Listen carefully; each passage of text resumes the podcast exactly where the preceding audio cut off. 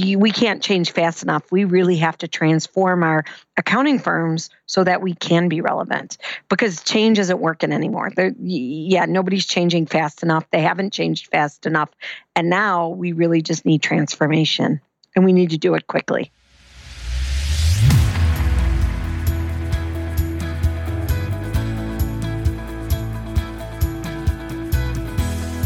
Welcome to Improv is No Joke podcast, where it is all about becoming a more effective communicator by embracing the principles of improvisation. Your host is Peter Margaritis, the man whose name is pronounced like a cocktail but spelled like an inflammation. Peter is the self proclaimed chief edutainment officer of his business, The Accidental Accountant. Peter's goal is to provide you with thought provoking interviews with business leaders so you can become an effective improviser, which will lead to building stronger relationships with clients, customers, colleagues, and even your family. So let's start the show.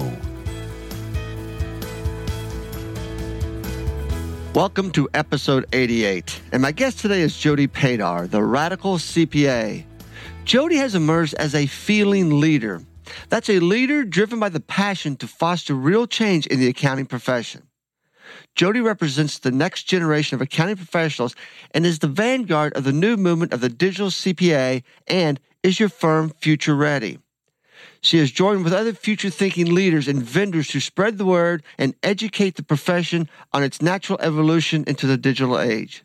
Embracing the cloud, social media, and other highly advanced technologies and practices, Jody's out to alter the way CPAs think about the firm culture and serving their clients via speaking engagements, podcasts, published articles, and screaming it from the rooftop. A true change agent, Jody continues to initiate conversations and encourage open collaboration between the profession and vendors in order to support the movement toward a newer, better, and more innovative CPA firm culture. Jody has published two books, and they are The Radical CPA New Rules for the Future Ready Firm and her new book, from Success to Significance, the Radical CPA Guide, the practice proven roadmap to a new business model for CPA firms. Our conversation focuses on her new book. A professional speaker's biggest challenge is following up with our audiences to continue to provide value added tools and techniques. This podcast is one way I use to deliver those tools and techniques. The other way is through my social media platforms, which are Facebook, Twitter, LinkedIn, and Instagram. Please feel free in connecting with me on one or all of these social media platforms. And you can subscribe to my monthly newsletter by going to my website, petermargaritis.com, and clicking the contact drop down button on the menu bar of my homepage. Now that's out of the way, let's get to the interview with Jody Padar. Jody, thank you for being a guest on the podcast and welcome back. You were uh, an earlier guest back in, let me see if I can remember, back in April of last year, uh, you April 24th to be exact, episode 47. You were here, uh, and we had a, we had a wonderful time, and, and I'm looking forward to the same wonderful time this time. Wow, I can't believe it's been that long already. It seems like just yesterday. It, it does, it, and the, the the topic of conversation last time was the future of public accounting by the radical CPA, and the radical CPA is back now. So what's what's new with you, Jody? What's going on? Um, everything, nothing. I don't know, right? So uh, I've been busy. I, I, my new book is is out now, so it's pretty cool. So she's out with a new book, and the the title of the book is. It is um, From Success to Significance The Radical CPA Guide Strategies, Tools, and Stories. And what's really cool about my book is it's not just my story, it's a lot of other firms' stories as well. So um, I, I really talk about how the radical principles have applied to other firms and how they're doing innovation and creating real change and real transformation in their firms, which is pretty cool. Yeah, well, which is because in the, the, future of public accounting, in that earlier episode, you, you address a lot of innovation and, and, and content marketing and things we we have to do things differently because if we don't, we're going to be insignificant uh, at the end of the day. And, and, now you've taken that that those principles that you laid out, and firms have applied it, And that's what this book is about. You've gone out and interviewed them and to show the, the significance and the change and, and, and that it works, correct? Right. And I've given um, kind of a roadmap for firms who are looking to change or not sure how to begin. It really kind of lays out the steps of really creating change within their firms as well. So it's it it's practical. Because that's I, I, mean I'm practical right? Like it's a, it's a practical book. So it's not just oh read about it and then try and figure it out yourself. There's lots of um, activities for firm owners to do to um, to to change their firms or to transform their firms. And on the other side of it we interview firms from like uh, you know, one, two, three people firms all the way up to like Armaninos in there, and they're like a top 25 firm. So, you know, we've every firm, it can apply to every firm and any firm. It's not just small firms. All right. Well, let's start with your firm.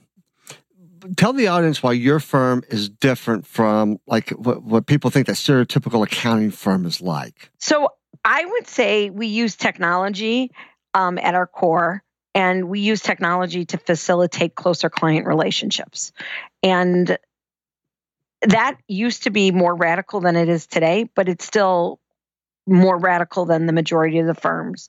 But we also don't keep time, we don't track time, we don't bill by time. And we've really changed the business model of what a firm should look like or what I believe a firm should look like in the future, which is very different than doing every kind of work for every kind of customer and saying, okay, it's going to take me so long to do this, and this is the bill for it. So we've really productized um, what it is we offer and then we offer it at a fixed or value price. And then um, we've really niched out our services. So we know very easy if you're going to fit into our firm or not.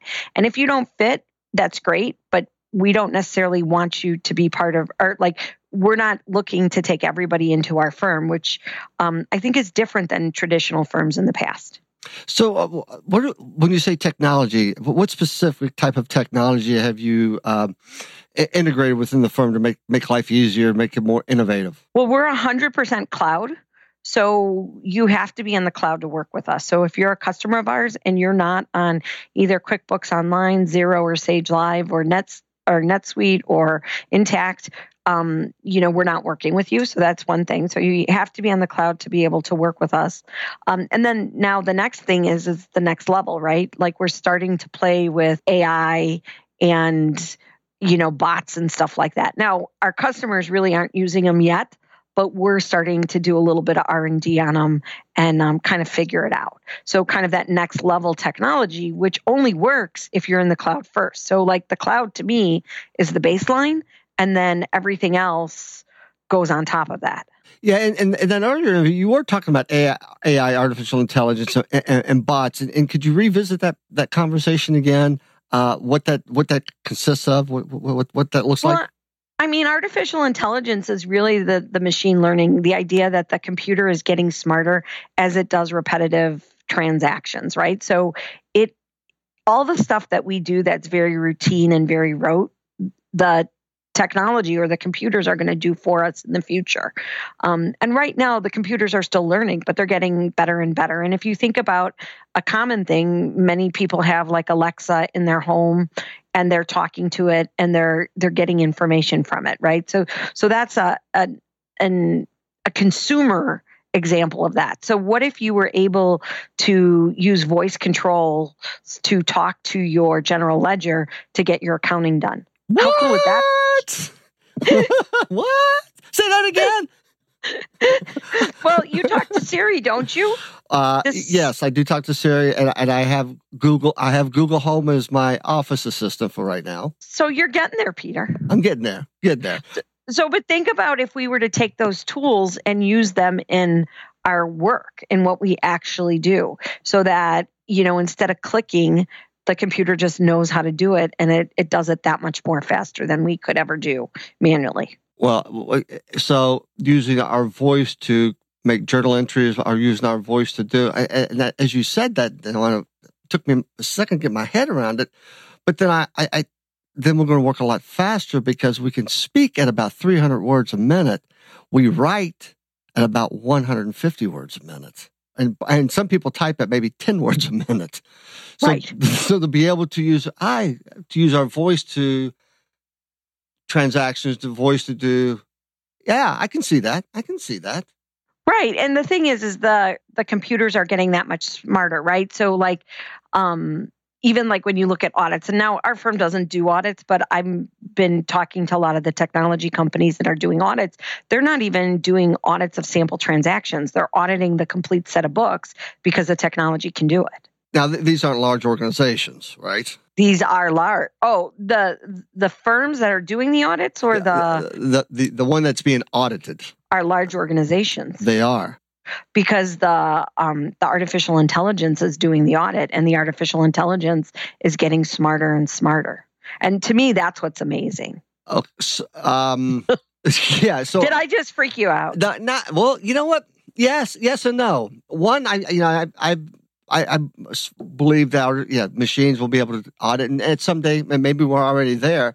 Uh, we'll be able to do 100% uh, of reviewing of transactions through artificial intelligence. But I didn't realize it was already kind of already here. Um, well, I guess it's Yeah. been, I guess, I guess, man, time does fly because I guess it's two years. It's been two years since KPMG and um, IBM signed the agreement to do uh, bring uh, cognitive computing, aka Watson, into the auditing practice. So, right oh my, wow, where have I- where have I been for the last two years? I don't know, but so, but when I talk about the cloud and everyone says like the cloud is just the start, but now if you take those kinds of technologies that, so when the cloud disrupted the accounting firm that I was part of, or the my firm, it was very, um, I'll say, accounting driven or tax driven, right, bookkeeper driven, right, kind of very.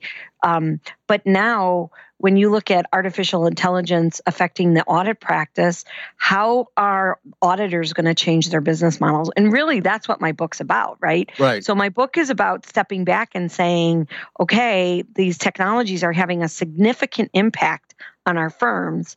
And how are our firms going to evolve and have a new business model to react to them and to innovate with them as opposed to change? Because change, we can't change fast enough. We really have to transform our accounting firms so that we can be relevant because change isn't working anymore. They're, yeah, nobody's changing fast enough. They haven't changed fast enough. And now we really just need transformation and we need to do it quickly. Transformation and reinvention. And- So before I get, we start talking about your book, maybe you can explain something to me that uh, Tom Hood started and, and went down the path, but blockchain.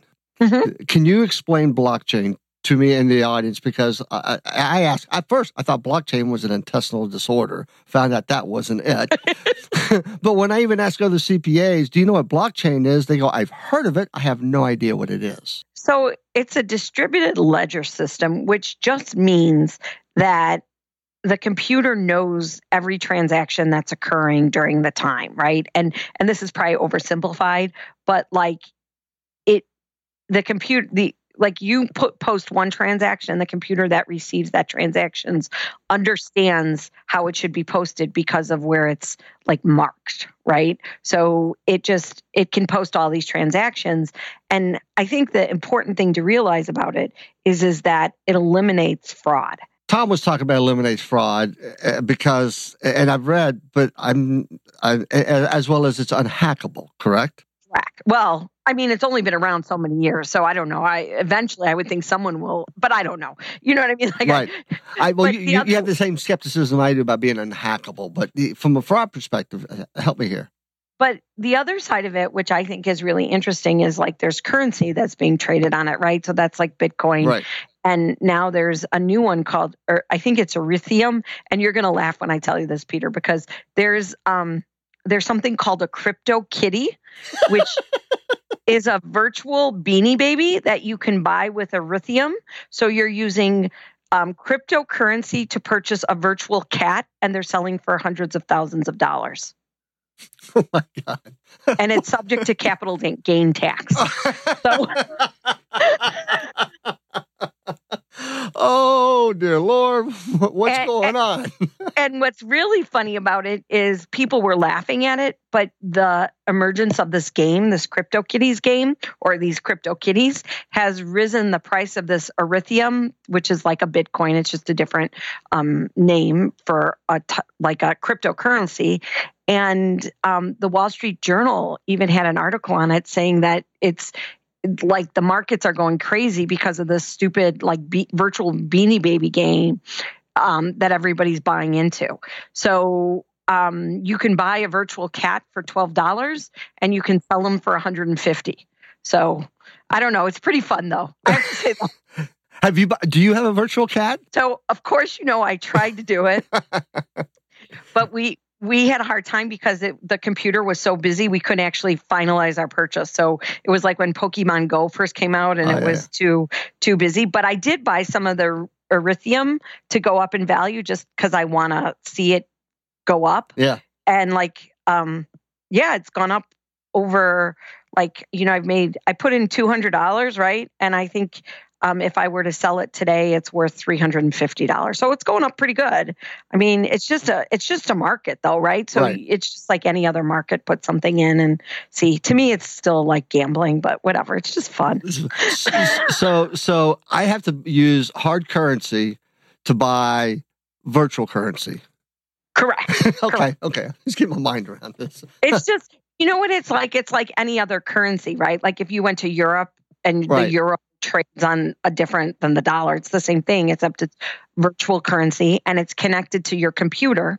So your computer has like a lock or key in your browser that like keeps track of your coins. Okay.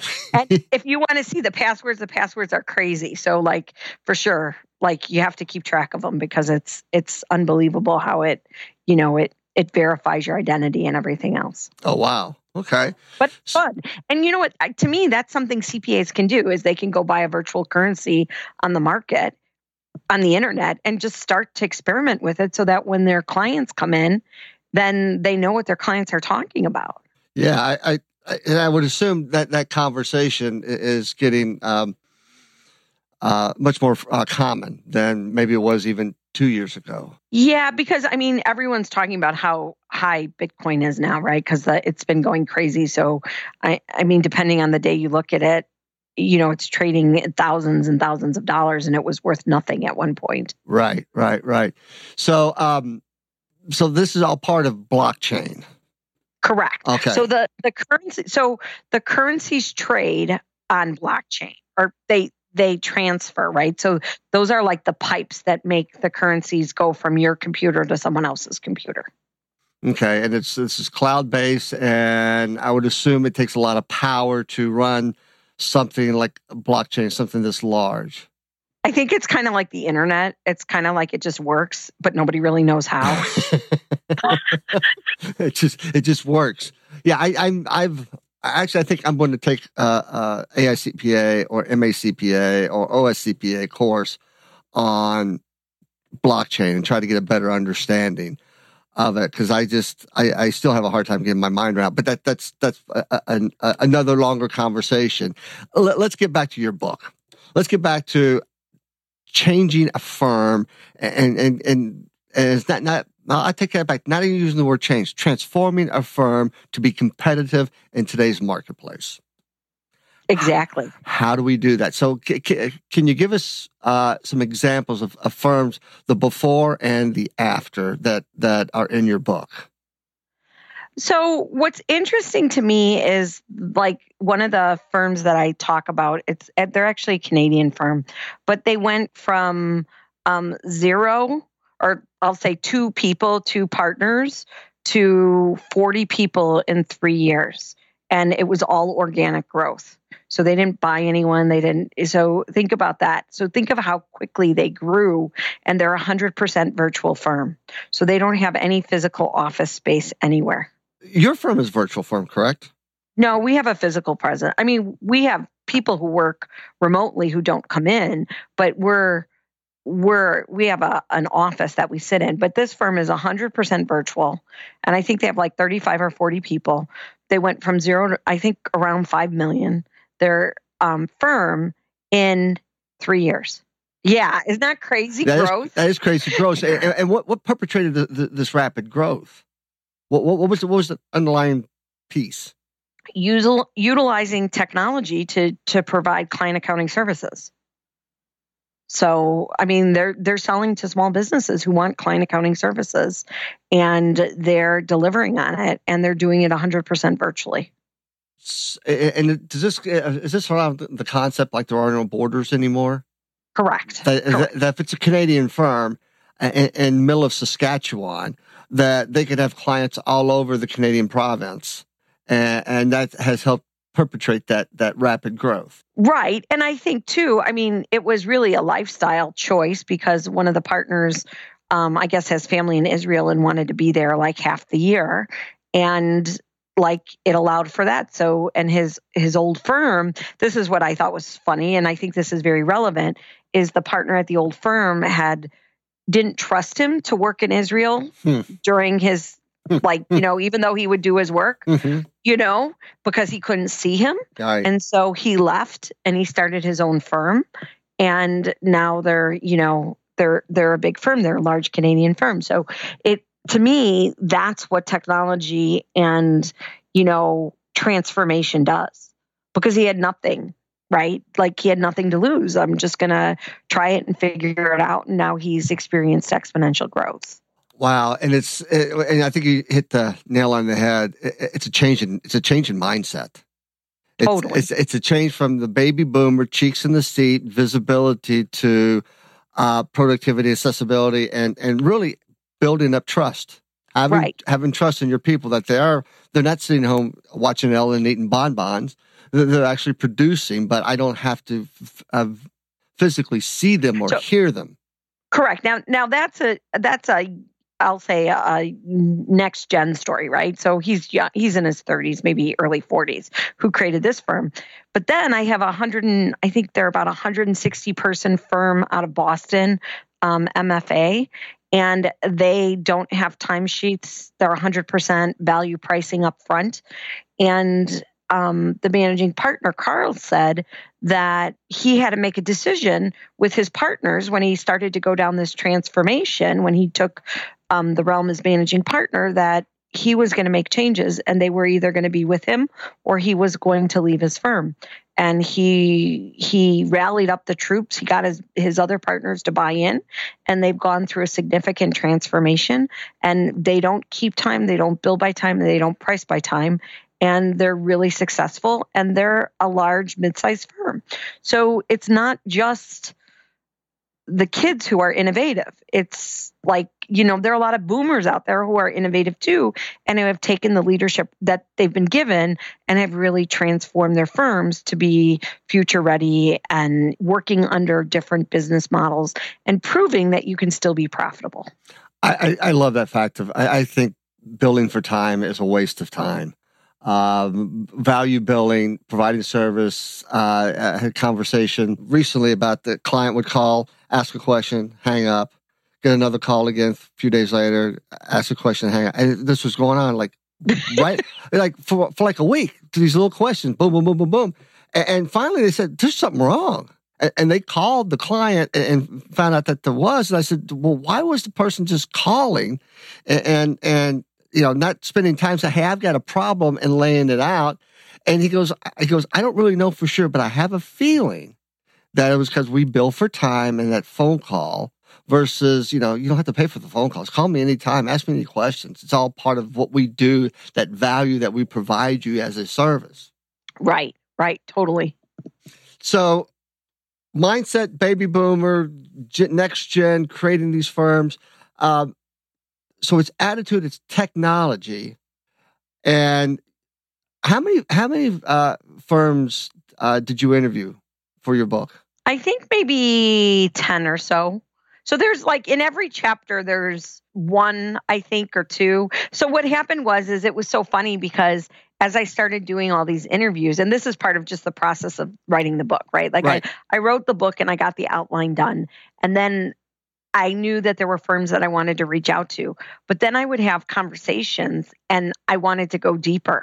And it was like um but then you're on a timeline because you kind of have to finish your book. So then you kind of have to stop. So so um, it was really, and then you want to write more because you uncover more stuff. And then, so it's like the whole research, interview, writing process that kind of comes together. But um, I feel like I got enough interviews of enough diversity of firms to show how that you really can do create transformation at any firm size, at any firm level, and even in any firm increment, right? So, like a lot of times people think it has to be this big, you know, monumental thing, and innovation can happen, you know, even in a small thing. So, well, well you know, you said you had to. It got to a point you had to stop so you can write the book and get it done. But there's still all these other stories are out there. You know what you call those other stories? Second edition to your book. Oh, right. Next, next edition. Right. Yeah, yeah, yeah. The next, the next edition uh, of your book. So, I, let, us say you somebody's a, a, a, managing partner firm is listening to this right now and thinking, okay, I need to transfer, I, I need to do this. What is the starting point?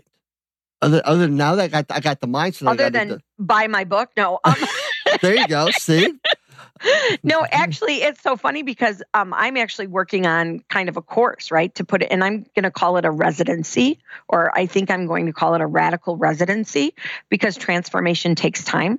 So it would essentially be a two year program to take your firm through transformation because right now everyone is I say offering these courses, but it's like a two day course, and then you leave the seminar and nothing changes, nothing happens, whatever. Um, but I'm really evolving to create a course with accountability and a time commitment to say, look, if you want your firm to go through transformation, you have to allocate so many hours to me from your team who are actually going to create the change and the transformation, and you're going to be accountable to it. And I'm going to teach you a bunch of stuff, but it has to go. And if you don't continue on, it's a residency program, you won't graduate because I think right now people want the how, but I don't see anyone else and maybe someone out there is is offering something that I haven't seen, but I haven't seen anyone else hold them accountable to it and to say, look, here's the path and I'll walk with you down this path and I'll hold your hand, but you're going to you're going to take your your firm through. This is not a two day course. This is not, oh, I'll try this and I'll implement this because because you can't anymore. We don't have time to wait. You really need to get to the transformation so that as things get evolved, we're going to be ready for it. Well, my here's my thought on that. Hang up the phone and start the course now. because I, you know, you go out and you speak as well uh, out and, and, and, do conferences and keynotes and stuff. And I think the biggest frustration that I have is that follow up is holding them someone accountable to make this change that they want to do. But uh, uh, to your point, uh, if it's if it's left up to them to do it, the likelihood that's going to happen and sustain it through that period of time is small. Without lack of a better term, a coach a course, a residency, something that to, to everybody get the buy-in. I, I equate it to it's like when you start like an 18 month MBA program. Your, your first day, your first week, your first month, you're you're excited, you're happy and stuff. And about halfway through that MBA program, you go, "Oh God, why did I do this?" And when then, is this going to be over? Yeah, right? when is this pain going to end? And, and a lot of people drop out at that point uh, because nobody's holding them accountable. So I, I think you're onto something. I, I think a a a course where you're you are the um, the instructor who's giving the advice, and you've got obviously the book to va- help validate that. Well, both books to help validate. I think that's a wonderful idea, and I don't know how you're going to get it done in a very short period of time. Unless- well, and there, and their peers, right? So I think that's the other thing, right? Having someone to share the pain with on the journey. And I say pain, but I mean it is, right? Like the struggles and the but also the triumphs and and someone to share the journey with because it is. Right. And, and, a big deal. The the one thing is I've, I've always said especially when we're going to implement any type of change, celebrate the small victories. Don't wait till the big one comes to the end because that's when we lose that motivation or whatever. Just, you know, we, we got, so we, we've gotten rid of the, the, the hourly billing. We're now value billing. Okay, boom. let's celebrate. Let's keep it keep that excitement going through this process because yeah, there will be pain and there will be uncomfort. But when we celebrate and we see the success, I, I think that goes a long way in keeping that motivation to to to complete the project. But is this project ever really completed? Thinking about it. No, but I think what needs to happen, I don't think it's ever fully complete, but I think what needs to happen is firms need to get to the next level. They need to get to the landing so that they can then incrementally change overall. But right now, they can't even get to the next level stuff because their basics are so bad. And I, I, I that sounds kind of negative, but they're so not ready for the future that they have to get their basics first. Then once they have their basics, then they can evolve to the next level. Because right now, if you're putting Bitcoin on top of an old school firm, what are you getting? Or, do you know I mean? like you can't start there, right? When they don't even have the the basics in in the right place. And when you say basics, what do you mean by the basics? Well, if we even talk about the cloud, right? How come we're still at less than 10% cloud adoption? Uh, because we like the shoebox approach. right. yeah, provided so. yeah. Uh, um, well, could it be 10% cloud, but is, there is always that risk of being hacked from the cloud. Uh, could that be what might be holding some firms back? No, I think they're just, um, I don't want to say that they're I think they're tired. I think that they're at the end of their careers and they're saying, why should I change? I don't need to change. I'm going to just retire. I mean, truly, I believe that's. And then the younger firms that need to evolve because they're big enough are in, they're stuck in, okay, now what do I do? Which way do I turn? How do I get there?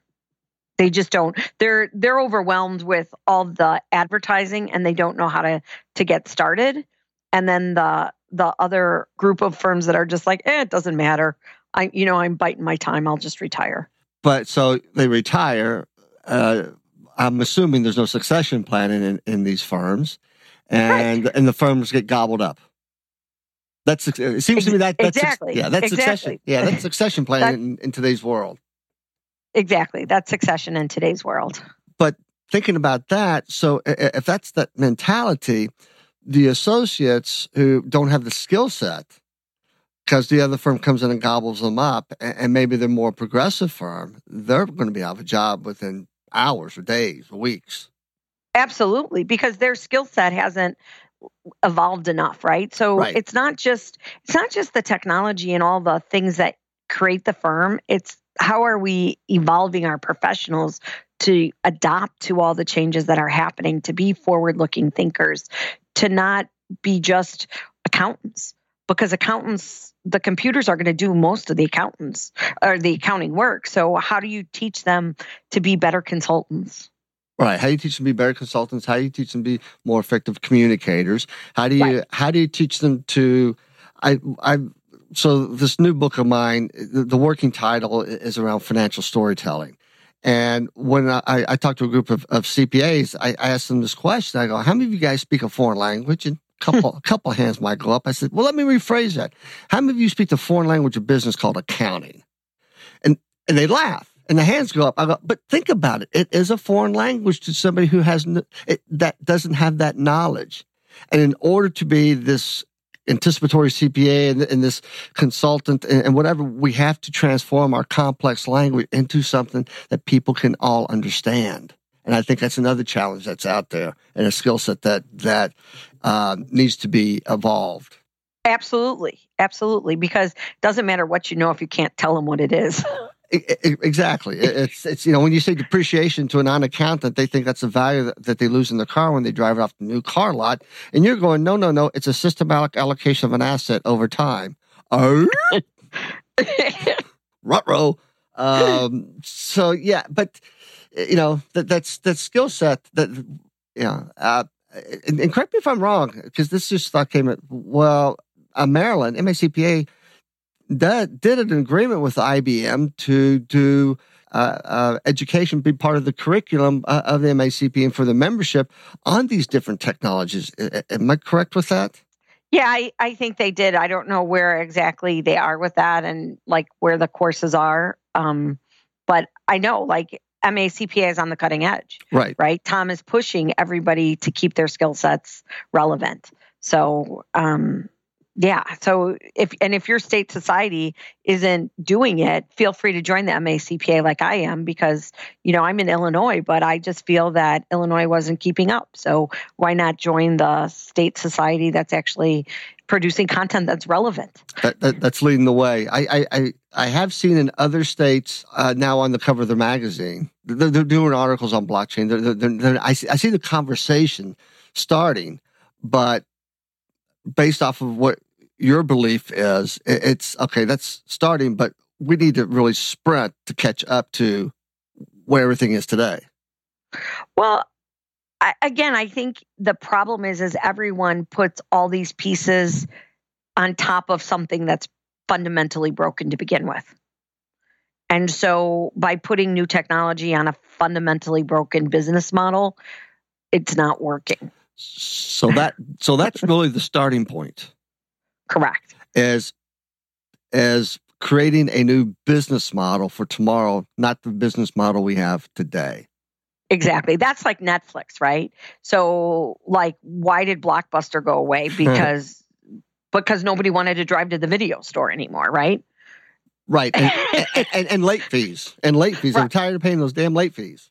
And, and why are um and why is Uber popular, right? Because it's so easy. Right. Right. Right. So so when you think about those things, that's where the disruption comes from. And so if we keep working on a business model that we know is broken, that we've known's been broken for a long time, mm-hmm. um, mm-hmm. what do we expect? Right. We're gonna be out. Of, we're gonna be out of business if, if, if we haven't if we haven't evolved it and changed that change that business model because yeah, this is a very much a, a disruptive uh, business climate. But we you, we know that one of the, I think one of the hardest things for the linear thinker, the the accountant, the CPA, the, the engineer is is change. We we tend to be slow to change, or reluctant to change, or fearful of change. And I think that is another thing that, uh, and to tackling this is is is make that fear not I don't say real, but we have to get we have to accept that. And, we have to as we say in improv you have to follow the fear or lean into it. It's going to be different but you know what? When we come out the other end it might be something that we never thought we could get to and now we're there. Right. I mean you have to embrace it right? And the other piece of it is you have to make time for it so that's, I mean, that's the thing. Like CPAs, they're so busy, they're so busy, they're so busy, they don't make time for anything. But if they don't start making time for things, guess what? They're going to wake up one day and everything's going to be gone. Everything that they knew is going to be completely gone, and they're going to be like, well, "What happened?" Well, you were you were busy during tax season. You were too busy during tax season. Right. You you you were bur- you were you were buried in your work, and you you didn't see everything the else change involved. Coming. Yeah, right. change, change coming. You right. were busy buying blockbuster stores. Actually, I did. I did. I did. I saw a 60 Minutes piece that there is a one blockbuster store still around, and it's somewhere up in the upper ocean, uh, upper uh, area of Alaska. Well, but even think about everyone goes Blockbuster to Netflix. Well, forget about Blockbuster to Netflix. What about Blockbuster to Redbox?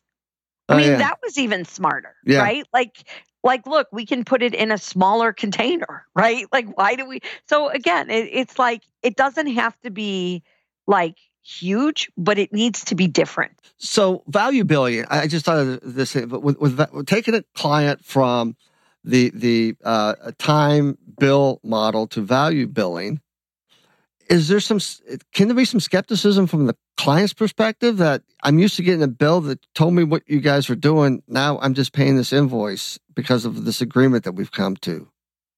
Is is there any skept because I've, I've heard of some out there that, that that firms have run into that actually some of their clients that they took to value billing they were so they were skeptical that they went back to time billing.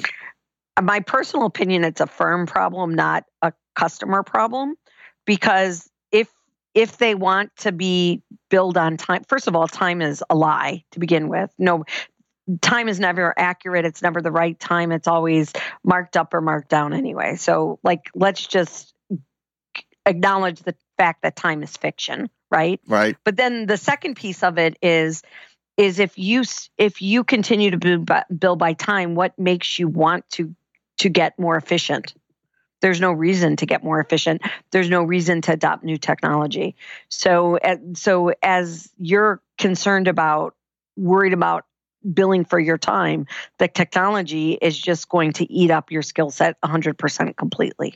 Yeah, and you were heading down this path because what I what I what I told the, the the partner in this firm, and you said it, it's not a client problem, it's a firm problem. But mm-hmm. but but the problem is the client didn't trust the firm there was there was a low so, there was a low level of trust there because if if I had built up that trust with then we we so, make so I have a I have a really good story for that just because it happened today and I've been thinking about it and it's kind of well it's not totally today it's just been this month but it's just really funny. So um I did a tax return for a client who was tax and consulting only, and we were late. Her stuff was in in the in early April. We thought we'd get it done.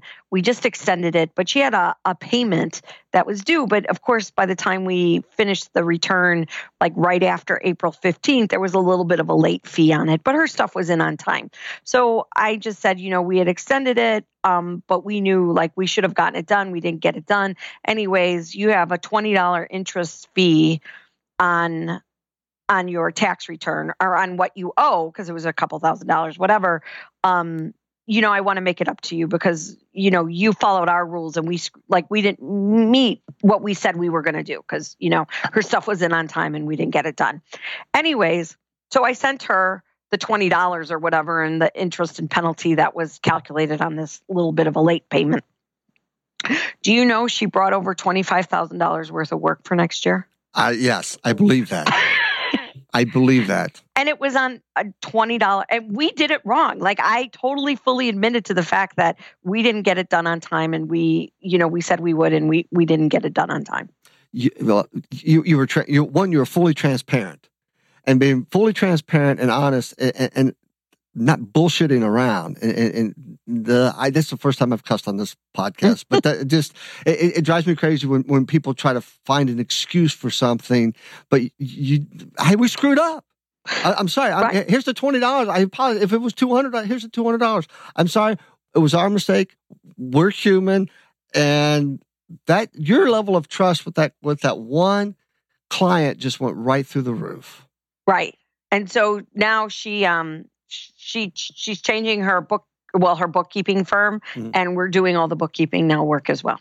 So again, it it that's marketing.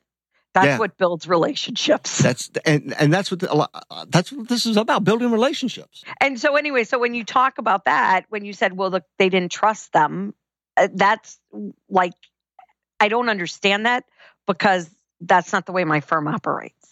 So I don't know. It's hard for me to understand that piece. It, yeah, it's hard for me to understand that as well. And, and I'm I've gotten on this trust bandwagon uh, because part, you know, big piece of it because it's part of the principles of improvisation. But I heard this gentleman this summer speak at the National Speakers Association annual convention. Name uh, gentleman's name was David Horsager. He wrote the book The Trust Edge. And this quote has just stuck with me. He said, Everything of value is built on trust and the lack of trust is the biggest expense organizations incur. I believe that. I believe it wholeheartedly because that lack of, if, if you were not transparent and honest and kind of just him hauled around or wouldn't, wasn't, you know, it's $20, they'll pay it. They won't think anything about it. We're not going to admit to anything. That's, there's a lack of trust. And you know, that client has now gone to someplace else versus what you did was full, fully transparent, fell on the sword, we're human. We made a mistake. We're going to fix it. Thank you very much. Boom, $25,000 of business next year. Right. Right. it's so easy. Then why is it so hard sometimes? well, because you have to admit that you messed up, right? And nobody wants to be seen as messing up, right? Nobody wants to, you know, nobody wants to say, "Oh, I messed up." Right. But I, I have I have found that in leadership and, and business transactions, when you say I've screwed up, I, I, and we'll fix it. I, I, have screwed up a couple times over the years with with BLI, um, and, and, once I realized, oh, I, I messed up. This client is is not really mine; it's ours. It, it was really it's really yours, but you know they came through the back door, or whatever. Yeah, okay, here you go. We'll fix it. And I've always been open and uh, honest and transparent because it's it it's everybody's gonna find somebody's gonna everybody's gonna find out when, when you lie. Eventually, it's gonna come Right. out, and then that's gonna just if, if just kill the relationship. If if sometimes I, I'll get clients who work with BLI call me directly and try to work directly through me, A- and and I just I no I, I always send them back back to BLI Right. from that right. point. Because if I started doing stuff and, and taking them on, it's like uh uh no, I'd be out of. I would I wouldn't be doing work for BLI. And No, I- exactly. Yeah, and I want to keep doing work for BLI. Most definitely. So, so the book is out. So, so tell me about the, how can how can my listeners find your book? So um, they can go to CPAtrendlines.com and buy it from my publisher, Rick Telberg. So CPAtrendlines.com. We don't sell it on Amazon. So don't try and find it on Amazon because you won't. Um, well, you'll find it, but it'll direct you back to CPAtrendlines.com. And um, and you can catch up with me too on my website, like at theradicalcpa.com. And you can always catch me on Twitter at, at Jody Padar CPA or LinkedIn to me. Now, do you still have the radio show? You still doing the radio show? So we've put it on pause for um, a couple months just because um, if I'm doing this transformation program, we're we're trying to to renegotiate it and kind of figure out where it all fits in. Okay. And, So it's coming back. I just don't know exactly in what form. and, and what was the, the what was the name? Let's of? get radical. That's right. That's right. Let's That's get right. ra- That's yeah. right. Yeah. Yeah. Yeah. So they can, and, and how much is the book? Oh, it's like two hundred and fifty dollars or so. I think that's the price. Uh, it's it's it's value priced for sure. No. so the reason and the reason it is priced at that level is because it's really for a CPA firm. It's a technical book. Like if you're not a CPA, chances are you're not going to want to read my book. Right. And if you and if you're uh, would would a would a controller or a CFO want want to read the book? No, I mean you might get something out of it, but I mean really it's built for firms who want to go through transformation. Okay. And so CPA trend lines, two hundred fifty dollars, and uh, I and I'm sure she'll announce on on on her social media uh, when she's put this course together and how you can enroll so you can transform your firm. And I, I, Joe, I think I, you should do that wholeheartedly.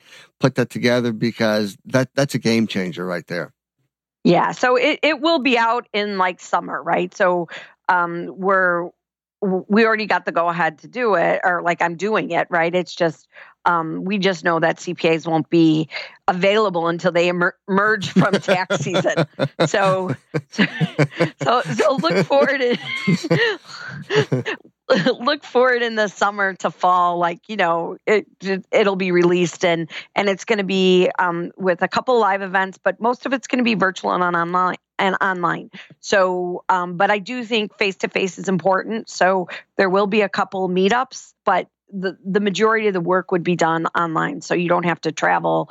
Except for twice a year which heck it's kind of nice to get out anyways twice a year. Yeah, So- exactly. Well, well, Jody, congratulations on the book. Congratulations uh, uh, on on this process that you're putting in place. Uh, I'm really excited for you. I, I, think you're I- you're making a difference, and it's uh, we need difference makers in the profession. I take my hat off to you, and and, and when the course does launch or you have it, let me know, and I'll rerun this um, uh, episode. I'll put it back out on social media to help promote uh, that, that, that course for the summer. Awesome thank you You're welcome. And uh, I, I look forward to our next conversation, maybe in the next six, seven, eight months. awesome Thanks, Jody. I would like to thank Jody again for sharing her thoughts and research on the steps that firms can take to become more future ready and trying to educate us, as well as myself, on what blockchain is really all about. In episode 89, I interview John Petz, who's a motivational speaker, author, MC, and philanthropist who is helping his clients increase their performance by laughing louder, performing better, and achieving more. Thank you for listening. And always remember to use the principles of improvisation to help you better connect and communicate with those in your organization and in your life.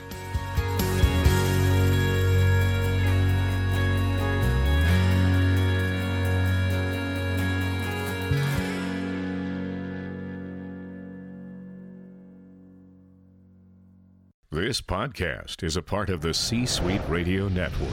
For more top business podcasts, visit c-suiteradio.com.